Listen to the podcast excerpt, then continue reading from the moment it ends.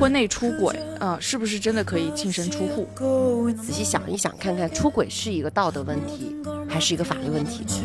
法律其实不管道德，出轨如果没有达到重婚，财产的分割就是按照五五分。如果是因为对方的过错导致你们两个人离婚。你如果有了证据，那你能够得到的是一个精神损害赔偿，一般是五万块钱。但其实这个数额对于普通人来讲，他的情绪并没有得到一个安慰。对，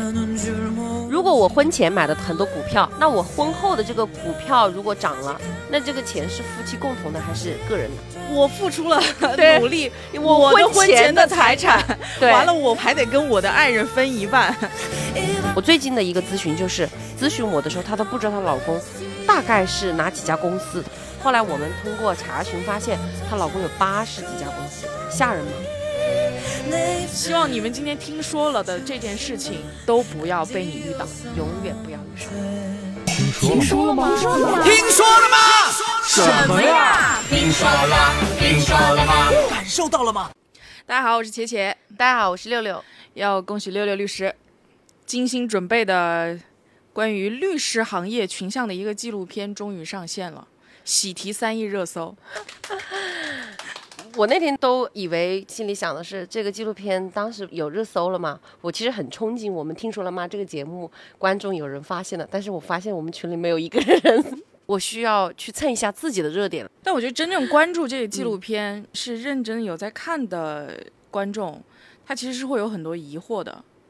是的，因为节目他们都说时长太短了，而且是两个案子放在第一集，很多人都说意犹未尽，就觉得很多东西好像是不是又没有能够完全的 get 到主人公啊，或者后面的一些结局也没有让大家觉得很爽。但实际上每个案子的过程和结局都没有大家想象的那么简单。对，就是还是会有很多疑问在脑海里没有被解答，所以我们今天这一期节目。就是来解答一下大家的疑惑。那天节目播出之后，就就是微博上，包括很多社交媒体平台上，就会有一些热搜，其中提的问题比较多的，出现概率比较大的就是婚内出轨，呃，是不是真的可以净身出户？嗯，或者说这是不是一个有效的条款？其实关于这个婚内出轨是不是会净身出户，我记得是在人物小小片里面我提到了一点。老百姓们就是对于婚姻法一个最大的误解，我觉得可能就在这里了，嗯，这是我能够理解，因为作为被出轨的一方，他一定在情感上是受到了非常强烈的一个刺激的。那如果说法律上，如果对于财产的方面还没有倾向性，如果没有对这个另外那个出轨的配偶进行惩罚的话，大家的情感上是非常难以接受的。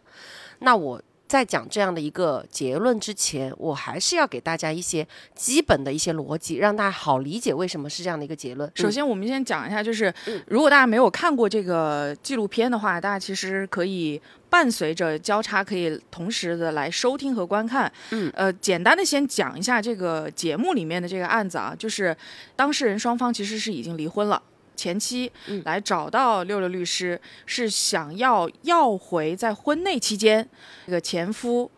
给到小三的这些所谓的彩礼啊，包括一些礼物啊，就是跟财产相关的这些东西。对，呃，他所拿出来的这个理由呢，就是说这是当时的婚内财产，我们至少是说在呃离婚的时候应该是要对半。对对，嗯，这是一个前提条件。对，但是广大的网友，包括第一个案子的。内容和第二个，他们都认为像出轨的男人就应该要净身出户，这是大部分人情绪上宣泄，对，都是这样的一个问题。其实我们呃听说了吗？第一集也就是我们这个纪录片第一集的故事，当时我们的标题就是道德的问题，法律管不管？嗯，其实大家可以仔细想一想，看看出轨是一个道德问题还是一个法律问题？其实出轨我们。再去仔细去想，你看到没有？就是感情上的问题，这样的一个问题，它没有上升到法律的程度。嗯，那法律管的唯一的一个要求就是你们夫妻要有忠实的义务，这个是有明确规定的。但是违背了忠实义务，法律并没有说你就应该要净身出户。而且我们对于离婚，甚至于离婚，就别说财产的倾斜了，离婚他都不见得你能够因为对方出轨了，你就必须第一次判决离婚。所以在这些情况下，我们。要能够理解的就是法律其实不管道德，所以出轨如果没有达到重婚，就是那种以配偶、以夫妻的名义对外的这种共同稳定的居住，只要没达到这样的一个条件，那么接下来的财产的分割就是按照五五分，也就是说它不影响你财产的分割。嗯，那你说完完全全法律他又没管吗？但是法律留下了一点点口子，就是如果是因为对方的过错导致你们两个人离婚，出轨其实肯定是属于有过错这一方。你如果有了这个证据，那你能够得到的是一个精神损害赔偿，一般是五万块钱。但其实这个数额对于普通人来讲，他的情绪并没有得到一个安慰。，对，一定不是到达了净身出户，没，甚至也没有达到两个人五五分，也就是一点点些些许许的精神上面的一个安慰而已。我可不可以这样理解？就是说，从法律的角度、法理的角度来讲，它是非常理智的。对你从情感上，包括道德上的这些出轨、这些过错，但并不能磨灭你们在夫妻共同这个婚姻存续过程当中，为了这个家庭共同做出的努力。对对，嗯也就是说，这个出轨的事实的发生，它跟你们两个人怎么创造财富，你们两个人之前的生活状态是怎么样的，其实是无关的，其实是无关的。而法律更加关注的是，首先你们两个人同不同意离婚。如果两个人都同意，好说。那如果说有一方坚持离婚，而另外一方说，我虽然出轨了，但是我觉得我们两个人还可以，再给我一次机会，我保证我不会再跟别人在一起了。法律不会抹杀这样的一次权利的。这也是为什么，又到第二个话题，为什么法律不会第一次轻易的判对判决，在在一方不同意的情况下，他不会轻易判决离婚，他一定会给到机会。出轨归出轨，他会给你重新的一次机会，因为组建家庭不容易，尤其如果还有孩子。这个我们之前也提到过，就是很很多时候法理它保证的是一个社会正常有序的向前走，所以是保证每一个小的组成部分能够处于一个相对平稳的状态。是但很多人其实真的到了离婚的那一刻，尤其是已经进入到诉讼离婚的时候，嗯可能是已经无法挽回了。对，其实到了诉讼离婚的时候啊，这又是在在说，我们经常会，比如说我们这一方因为对方出轨，我们受不了，我们提起了离婚，那对方是不是真的不愿意离婚呢？其实从情感上，如果说都已经到了诉讼的这个角度，我相信他们已经做了很多次的挣扎，甚至于女方给了男方，或者男方给了女方，就是，嗯，被出轨的那一方已经给了出轨的那一方很多次机会了。所以已经没有办法再挽回的时候才提起诉讼，但是另外一方他不同意离婚，是因为不同意离婚吗？是因为财产。但像这一次纪录片当中的这个案子，可能是属于大家比较没有想到的一个发展过程。嗯它是前妻对去找前夫要曾经他们的婚姻存续当中的财产分割是的的要求，。是的，是的。这个案子的前妻啊，他当时过来委托我的时候，他非常的意外。哎，我是通过热搜才发现我老公在婚内出轨，送给别人这么多的钱，而且都是自己老公送上来的证据。就感觉像看那个网文小说一样。对对对，看着看着，没想到自己是一个当事人对当事人。但是非常让我意外的是什么？就这个节目中间其实没有，因为他虽然跟了我一年多，呃，不容易啊，这个纪录片，但是他没有办法每个细节体现出来。但是让我比较意外的是这个前妻她的冷静，她冷静的是她讲出这样的一个出轨，老公出轨的这个事情，前夫啊出轨的这个事情，她完完全全并没有在感情上面因为这件事情有任何的波动。这是我后面的分析，我也不知道这个是不是他真实的想法。首先，他已经离掉婚了。他跟我讲的是，离婚的时候他们两个是非常非常默契的，两个人就是已经走不到一起，而且他们两个人在很长的一段时间有点像合伙人，就是一起来经营。嗯，中一讲中间也有提到，哦，提到了这个问题，就是他们俩就是在做合伙人。他说我们两个人又有分歧，而且他觉得我很强势，我又觉得他听不进听不进去，所以后来就离婚了。两个人离婚的时候没有任何就说你是不是在外面有人啊，我是不是在外面有人，两个人没有都没有讨论过这些，不在意了，就是因为根本不 care 对方是什么样的人了，所以才离的婚。而且在离婚之后，他唯一上了这个热搜之后，他他让他震惊的点是有这么多的钱。他非常气愤的就是这个钱为什么他要拿出去给别的女人？这钱应该是他的，因为他说他在看热搜之前，很多律师都会讲这个东西。说，呃，如果我是这个前妻就可以怎么怎么样。他来这里咨询我的时候，他已经把网上的别人给他的法律的忠告都已经看完了，而我呢，我当时都不知道这个热搜，但是我给他的建议是一样的，就是跟网上所所说的一样，所以他为后为什么后来就会委托我，就这样的原因。我记得特别清楚，他们中间有就是不是一个对话，但是就是各自有表达自己的观点。嗯，呃，首先是那个前夫，嗯有在跟你的沟通过程当中一直在强调说，这是我的钱。我我为什么不能自己处置？我想给谁就给谁。嗯，然后女方呢，就是你的，其实就是你的委托人，在跟你说的时候，就一直在说，我跟他一起打拼的，我每天晚上熬到三点才睡。这其实你当时看弹幕的时候，很多人也会在讲嘛，嗯就是这个是属于婚内财产，就这个应该是大家现在普遍的一个共识了，嗯就是大家知道我们在婚姻存续的过程当中，这个期间双方无论是哪一方，哪怕你是全职太太，她其实是共同享有婚姻内所产生的这些财富的。对对，是的，也是基于这个原因，原配他的想法就更加的为大家所接受，而且也是为凭什么，对吧？你你拿拿走了这么多钱，我不管我离没离婚，我这个钱也是应该是我的。好，那站在那个前夫的这样的一个角度，想法是他并不是不想要回这个钱，但他认为这个钱是他的，嗯，他觉得是他打拼出来的钱。其实人都有一个这样的一个一个一个情况，我不知道大家有没有这样的感觉。我我是从我的很众多的委托人，我感受到了一点，就是很多人都是觉得，虽然我们俩结了婚，但是我赚的钱和你赚的钱和我的腰包和你的卡是不一样的。我总会说，这个房子是我买的，我出的首付款，我按揭是从我的银行账户上来的，而实际上。虽然说你的这个想法能够理解，但是法律的视野是，只要你们俩结了婚，那你掏出来的，从不管是从你的银行卡上还是我的银行卡上掏的钱，就都是夫妻共同的。不管是从外面哪个地方流回来的钱，不管是流进了你的口袋还是我的口袋，这都是夫妻共同的收入。所以这就是大家的理解和最后的法律规定的一个偏差，所以才会有了这个东西是我的，还这个东西是你的。有的人划分的非常清楚。但是他没想到法律是那么规定，嗯，那有的人划分不是很清楚，那在这种情况下，我们就要去看这个到底本源这一个状态的收入在法律上是归哪一方的，你是哪一方的，你就应该享受这个权利，嗯，就是这样的一个逻辑。这个就是很多人对于婚姻内大家的这个呃双方的利益，包括财产的划分，去认定，嗯。在是不是在这个法律体系里面，是不是被认可，这是一个问题。就很多人会觉得，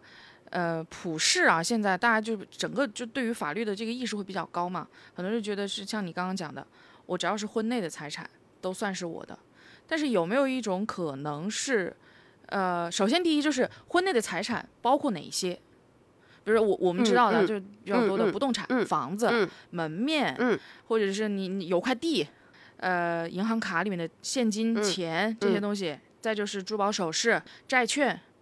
这些应该是大部分大家就是婚姻当中可能会涉及到的一些关于财产的部分。你就这么来理解吧，只要是你的收入的财产，都是属于夫妻共同财产。只要你没有特别的约定啊，比如说两个人约定了说怎么样分，我们你讲的这一些东西都是法律的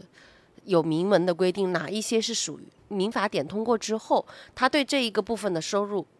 除了罗列了什么工资收入啊这些东西之外的啊，它不是按照财产类型，它是按收入的类型来做的。嗯，包括什么知识产权的收益，这也是属于这种收入。那最后还有一个就是投资的收益和其他的收入，都是属于其他收入了，都是属于其他收，也是属于夫妻共同财产。那这一部分就是我们所看到的和理解的不一样，就是我可能跟你结了婚之后，我经营了一家公司，投资我是股东。那么这家公司，它的投资收益所产生的这样的一个分红吧，你就这么来理解，也是属于夫妻共同的。那这个部分就大家都会觉得，哎，为什么呢？还有一种情况，我们俩是结了婚的，还有一种，我是在结婚期间经营的这家公司，但是我公司其实之前就已经投了资了，但我之前的投资，但是你在结婚后，你是不是付出了劳动？嗯，付出了你的精力和心血，而法律是这样子的。这一句真的是一个可以划重点的。法律是，只要你是在婚后投入了任何的精力和心血的事情，时间投入了时间要去做的事情，那么就可以默认为是两个人的收入。共同财产对，这里就有一个我平常讲课喜欢讲的一个大的一个问题。如果说我婚前我有十套房子，我的房子出租也是婚前就租给了这些租客的，那我想请问，我婚后的这些房子的收益是夫妻共同的还是个人的呢？你先你觉得？就是我以且且的情况，大家如果有自己的想法，可以先在下面留言，一起来探讨一下这个话题。但是基于我的，就是刚刚你讲的这个啊一问一答，嗯，我觉得应是不是应该是从他，呃，拿到结婚证的那一刻开始，后期的算作共同财产，可以这样计算吗？嗯这个情况就是一个很复杂的，要看情况的。什么意思？因为我刚刚前面已经提出来一个点，只要你投入了精力和心血的，你如果说你这十套房子，在你婚后，因为你是婚前签的合同，你看到没有？出租已经前面已经出租出去了。如果你在婚后，你不需要去修缮这些房子，不需要去跟租客打交道，不需要去为了这个转租的事情去努力，你每个月只要坐等收钱了，那就相当于是你婚前的一个投资，婚后产生的自息，那就是属于你且且的个人收入。但一旦你在做出出租的这件事情，而且往往是要做一些动作的，嗯，你因为在婚后你要花费精力，你要是不是要去跟那个租客打交道？嗯，你是不是他有可能今天换了这个东西，明天换了那个东西，你要去帮他去收，对，呃，要你，一旦要去付出精力的事情，那有可能你产生的这个收益就已经变成了混同为一个夫妻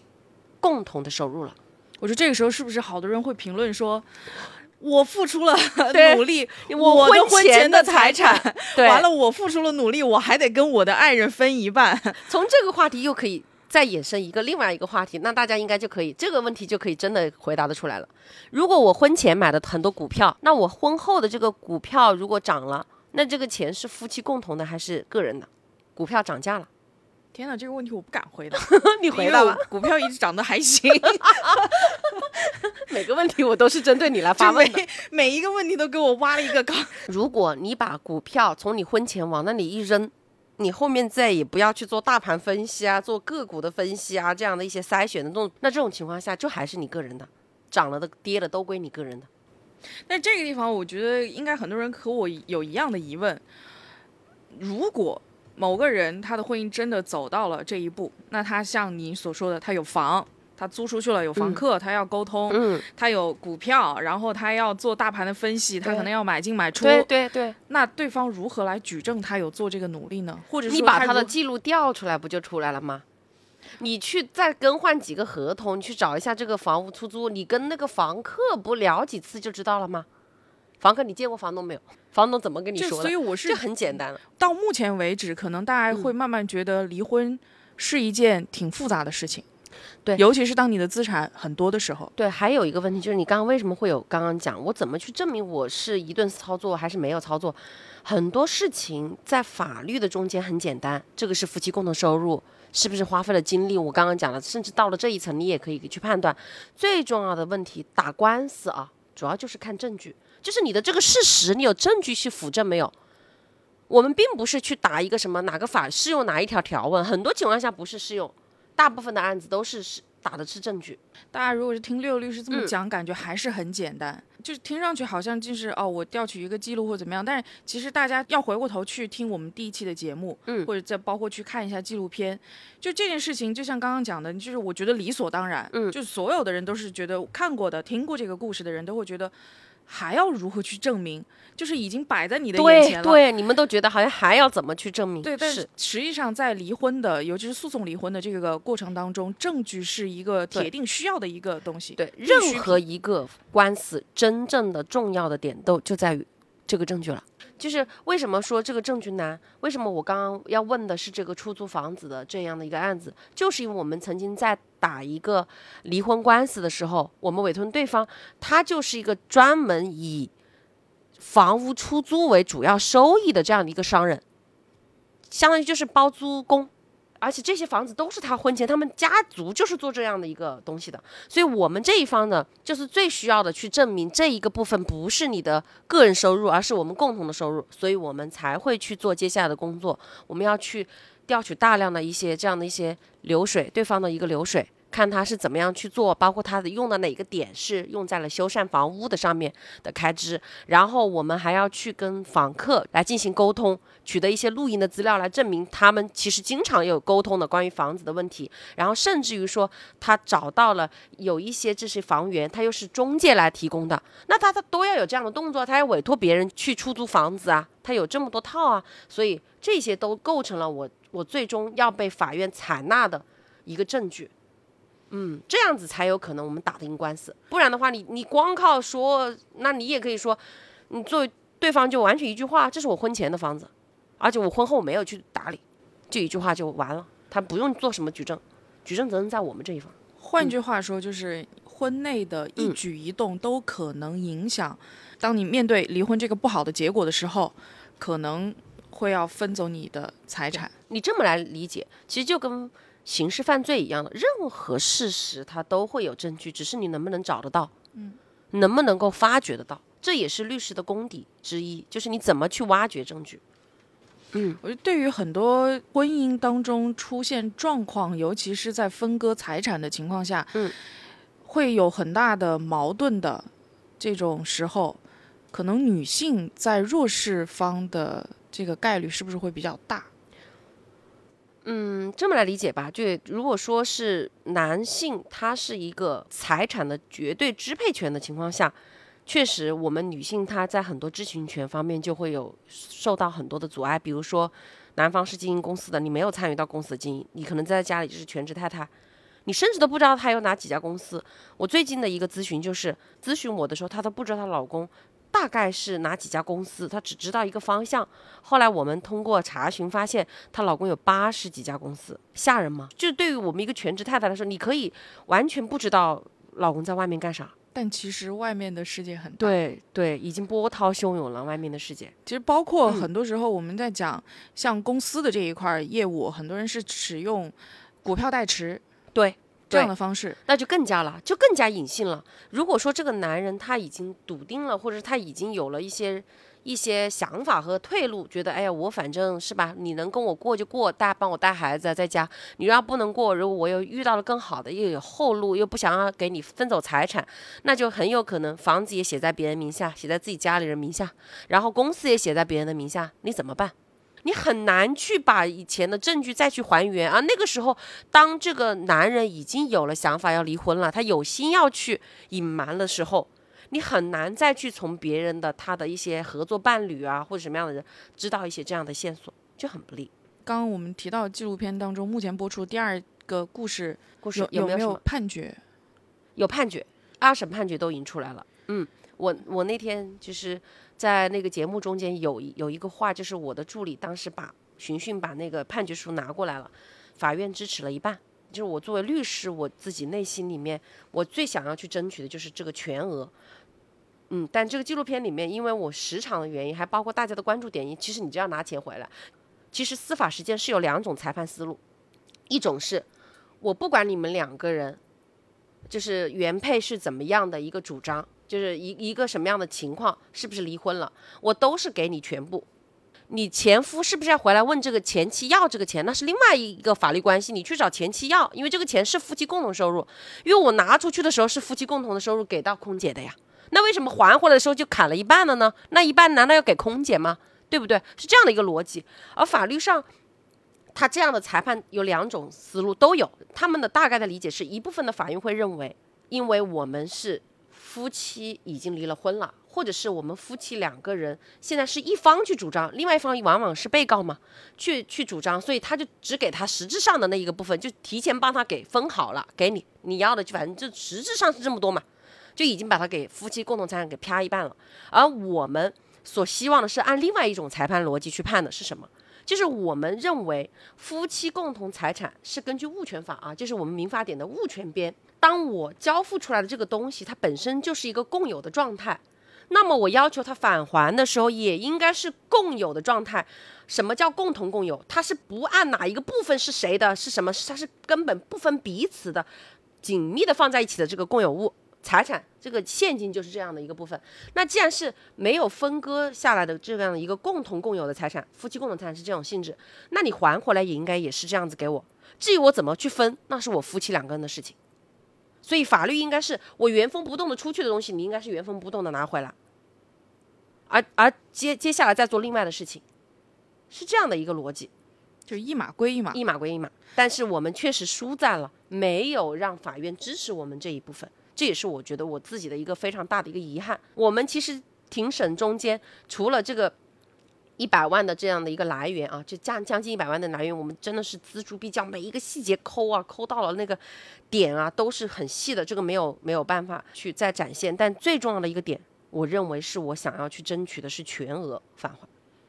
我记得当时看纪录片的时候，嗯就是两派，一方面就有人说空姐也挺惨的，我莫名其妙我退回去了一半的钱，就是其实也是在攻击这个男主人公。另外一方面呢，也有人说其实这个前妻还算是挺幸运的，在还知道了这个事情，首先是知道了，再嗯就是他很勇敢的去寻回他自己的这一部分权益。对，同时就是这个过程相对来说，至少从画面上来看，相对还是比较顺利的，就是尤其是在接受了他的委托之下。嗯但很多情况下，现实生活当中，尤其是遇到小三介入到家庭有出轨的这种行为的时候，嗯这个事情并没有那么简单了。就包括像刚刚我们有提到，比如说隐性财产。嗯这个可能就涉及到，就是我觉得是婚姻当中的一种安全感，你对于彼此双方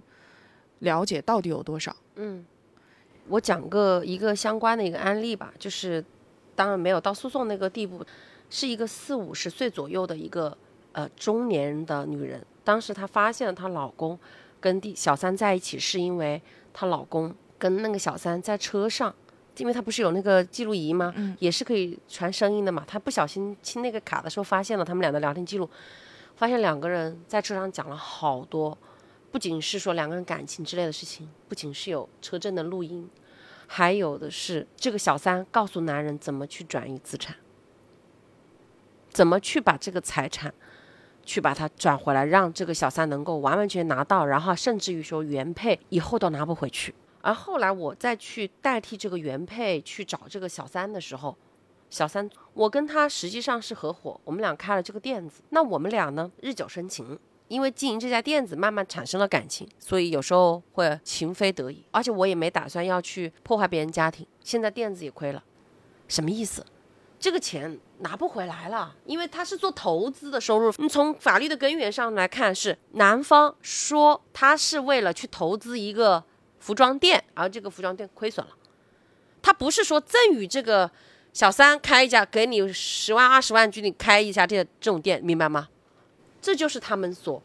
筹划的高明之处，也是我们这一方无奈之处。从这个点上来说，你恒定是那个出轨的那一方，有心要去害的那一方，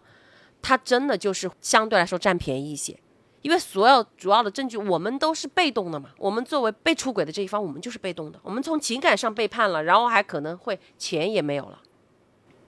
这里就是提醒了大家，转移财产的方式千千万万种。你像我们之前所所谓的理解啊，印象当中比较深的就是，比如说我把钱给父母，我给父母买房，或者是借给兄弟姐妹，但是兄弟姐妹他可以说我不还嘛，我还不了，我没有这个们也能拿偿还能力。你说的这两种情况，我们都能拿回来。对，就是像这样的情况是大家的可能认知比较多的一种方式。认为这就转移了，是吧？对，你现在是在教大家转移吗？别不，我我觉得，我觉得还是要让大家嗯知道，就是转移的方式不是只有你眼前的这几种。嗯，就所以我，也就是说，我们要开拓一下视野，是就是不是说呃他没有去转给这些人，我们就 OK 了。其实没有那么保险的事情。就是出轨这件事情，包括就是我就是要离婚，无论你出于什么样的原因，包括在离婚的过程当中，我想我要保全我的财产，我不想要给你分。那这种主动性的行为，很多人是你是不可预测的。这个婚姻家庭当中，你的财产到底有哪一些？无论你是女方也好，男方也好，怎么样去搞清楚这个财产它的分布是什么样的情况？有没有一种就是比较系统的方法可以达到这个目的？我说实话，这种系统的方法，任何人都没有办法自己去做。如果说对方本身就是他有合作伙伴，那基于了商业的一个逻辑，不存在说你配偶就一定知道。你甚至于说配偶名下的房产以及配偶名下的这个存款，你都不是说你可以随随便便去调取得了的。如果你说你没有想法，你想依靠法律去帮你去做，那你就只能够提起诉讼，提诉讼请提请法院去事后去调查，你可以调出来这样的流水，但是已经是事后了。那你最好的方式是你要去跟去怎么去跟你的配偶之间达成了关于你们夫妻共同财产的一个知情权，就是我可以不分你的东西，但是你可不可以就是我们两个人有商有量，这都是考验的是一种生活的智慧，而不是法律的智慧了。就不是说我想去出一些方法去给你们去做，因为你我出任何方法，万一你们两个人的性格、你们俩的关系不是处于这种，很有可能你会闹得两个人都不开心。本来没这种事情的，但因为你强势要去知道他的财产情况，然后又很机械的套用我给的这种方法，所以很有可能产生适得其反的效果。所以我从来不在任何案子中间去教所有的人一个普世的方法，那种方法是没有用的。很有可能适得其反。就是你你刚刚这么讲的时候，我突然想到，就是最近刚刚大结局的一部电视剧，就是《妻子的选择》。嗯，那个让我很惊讶的是，妻子的选择很冷静，非常的理智。嗯，然后她中间有一些，比如说取证啊，她对她老公到底有多少钱，她是不知道的，因为她是属于原本是一个医生，在事业的飞升期，然后选择退出医院，然后全职去辅助她先生的这个事业。中间很多细节，包括就公司的经营状况，他们家到底有多少钱，他不知道。女主角就通过，比如说在家里的这个摄像头去捕捉这些镜头啊，包括通过呃套取一些密码呀，然后包括跟小三的这个对峙，玩一些心理战。就是整个这个过程让我觉得她真的这种冷静的姿态，可能是对于比如说我被小三侵入到家庭当中，我要去挽回我自己的利益也好，感情也好，是一个最好的这状态。嗯，就是冷静、理智的去面对。但是我还是想说的是，不是每一个人都要去学习这个东西。当你遇到了说你想要去挖掘真相，了解到底出轨的对象是谁，然后怎么怎么样，我觉得你可以去尝试去做。但是你要意识到，当你做出这样的事情之后，你可能伤害的是自己。那我觉得我与其更加那个的是，我觉得在这个时候了，不如做及时止损的东西了，因为很多事情。你要再去深挖，反而会让你自己陷得更深。能够做的事情就是让自己调整好心态，看到自己所想看到的真相就可以了。你不用锱铢必较，那你最后就去想，我为了这个一个方向，我大概的财产的一个东西就 OK 了。因为很多财产不是在你这个时候你不知道的就知道了，没有，你这个时候已经不会知道的。你只是说多知道一些情感的真相而已，其实没有必要知道的那么细节。每个人选择自己想要的方向。我认为，如果说感情无法挽回了，你这个时候其实就已经是损失了。不是说你现在一定要去知道是谁，所以你就能够拿回更多。那最好的方式是很理智的去交给专业的人来做这一段的事情，帮你去取证，帮你从司法的角度正大光明的去调，然后自己去抽身，谋划将来自己的生活。但这个我们是站在一个旁观者的角度来讲，无论男方女方。你在婚姻当中有小三介入，有出现一些意外情况，导致你们的婚姻没有办法继续下去，甚至是感情破裂，甚至是到撕的很难看的时候，其实大家要的是一个情绪的慰藉。包括像就纪录片第一集的那个第一个故事，当时也是我们节目的第一集故事。对，他当时要的就是一句对不起。很多人在婚姻当中真正需要的。当这个都要不到的时候，那就可能像你讲的，我退一步，我至少保全我的生活还能够继续。是，在他还在情绪中间去发泄、去报复，还在那个状态中的时候，我理解他，但是我不会在这个时候来介入，因为他自己都没有想清楚他接下来要的是什么，我能帮他什么。所以这也是为什么我唯一在这个案子中间，我认为我自己投入了律师不该有的这种情感，但是我觉得我值得，因为他值得。他要的这个态度，我可以去帮他要到，这是我当时的一个笃定。但反过头来说，不是每一个人都应该要去把情绪的问题给到律师去做，没有必要自己解决自己的情绪问题，自己作为将来的一个决定，是及时止损也好，还是说将来要去继续要去跟这样的生活再去做斗争也好，那取决于你。当你决定不要再去斗智斗勇，你想结束这段关系，利落干脆奔赴自己未来的时候，这个时候。你来找我，我不会再浪费太多的情绪价值在帮他去做复仇这件事情。比如说什么所谓请侦探这，我都不建议。反过来说，其实嗯这本身对于当事人也是一个比较好的处理方式。是，很多时候就是情绪会蒙蔽掉我们对于这段关系到底该如何往下走向走，它的这个走向的判断是会有一些存在误解的。对，我不如让他先把情绪的问题先处理好了。原配向前夫和小三追讨婚内财产的这个案子当中，我还挺佩服这个前夫这个人的，就是他愿意面对镜头，包括配合整个这个案件的推进、提供证据啊这些，我觉得这个是我没有想到的。他非常坦然。我们当时跟拍嘛，跟着我走，然后我去跟这个当事人见面的时候，我们摄像头在那边，他看到了也没问是不是需要打码和变声，不用打码，不用变声。当时我我们都觉得我是没有说话，但是我们的这个团队啊，就是那个纪录片的拍摄团队，跟他沟通的时候，他他讲的非常，反正我在网上就是这样的一个名声啊，我不管怎么样去做，他们都说我是白嫖的，我很坦然，我就做我自己啊，你们拍就是了。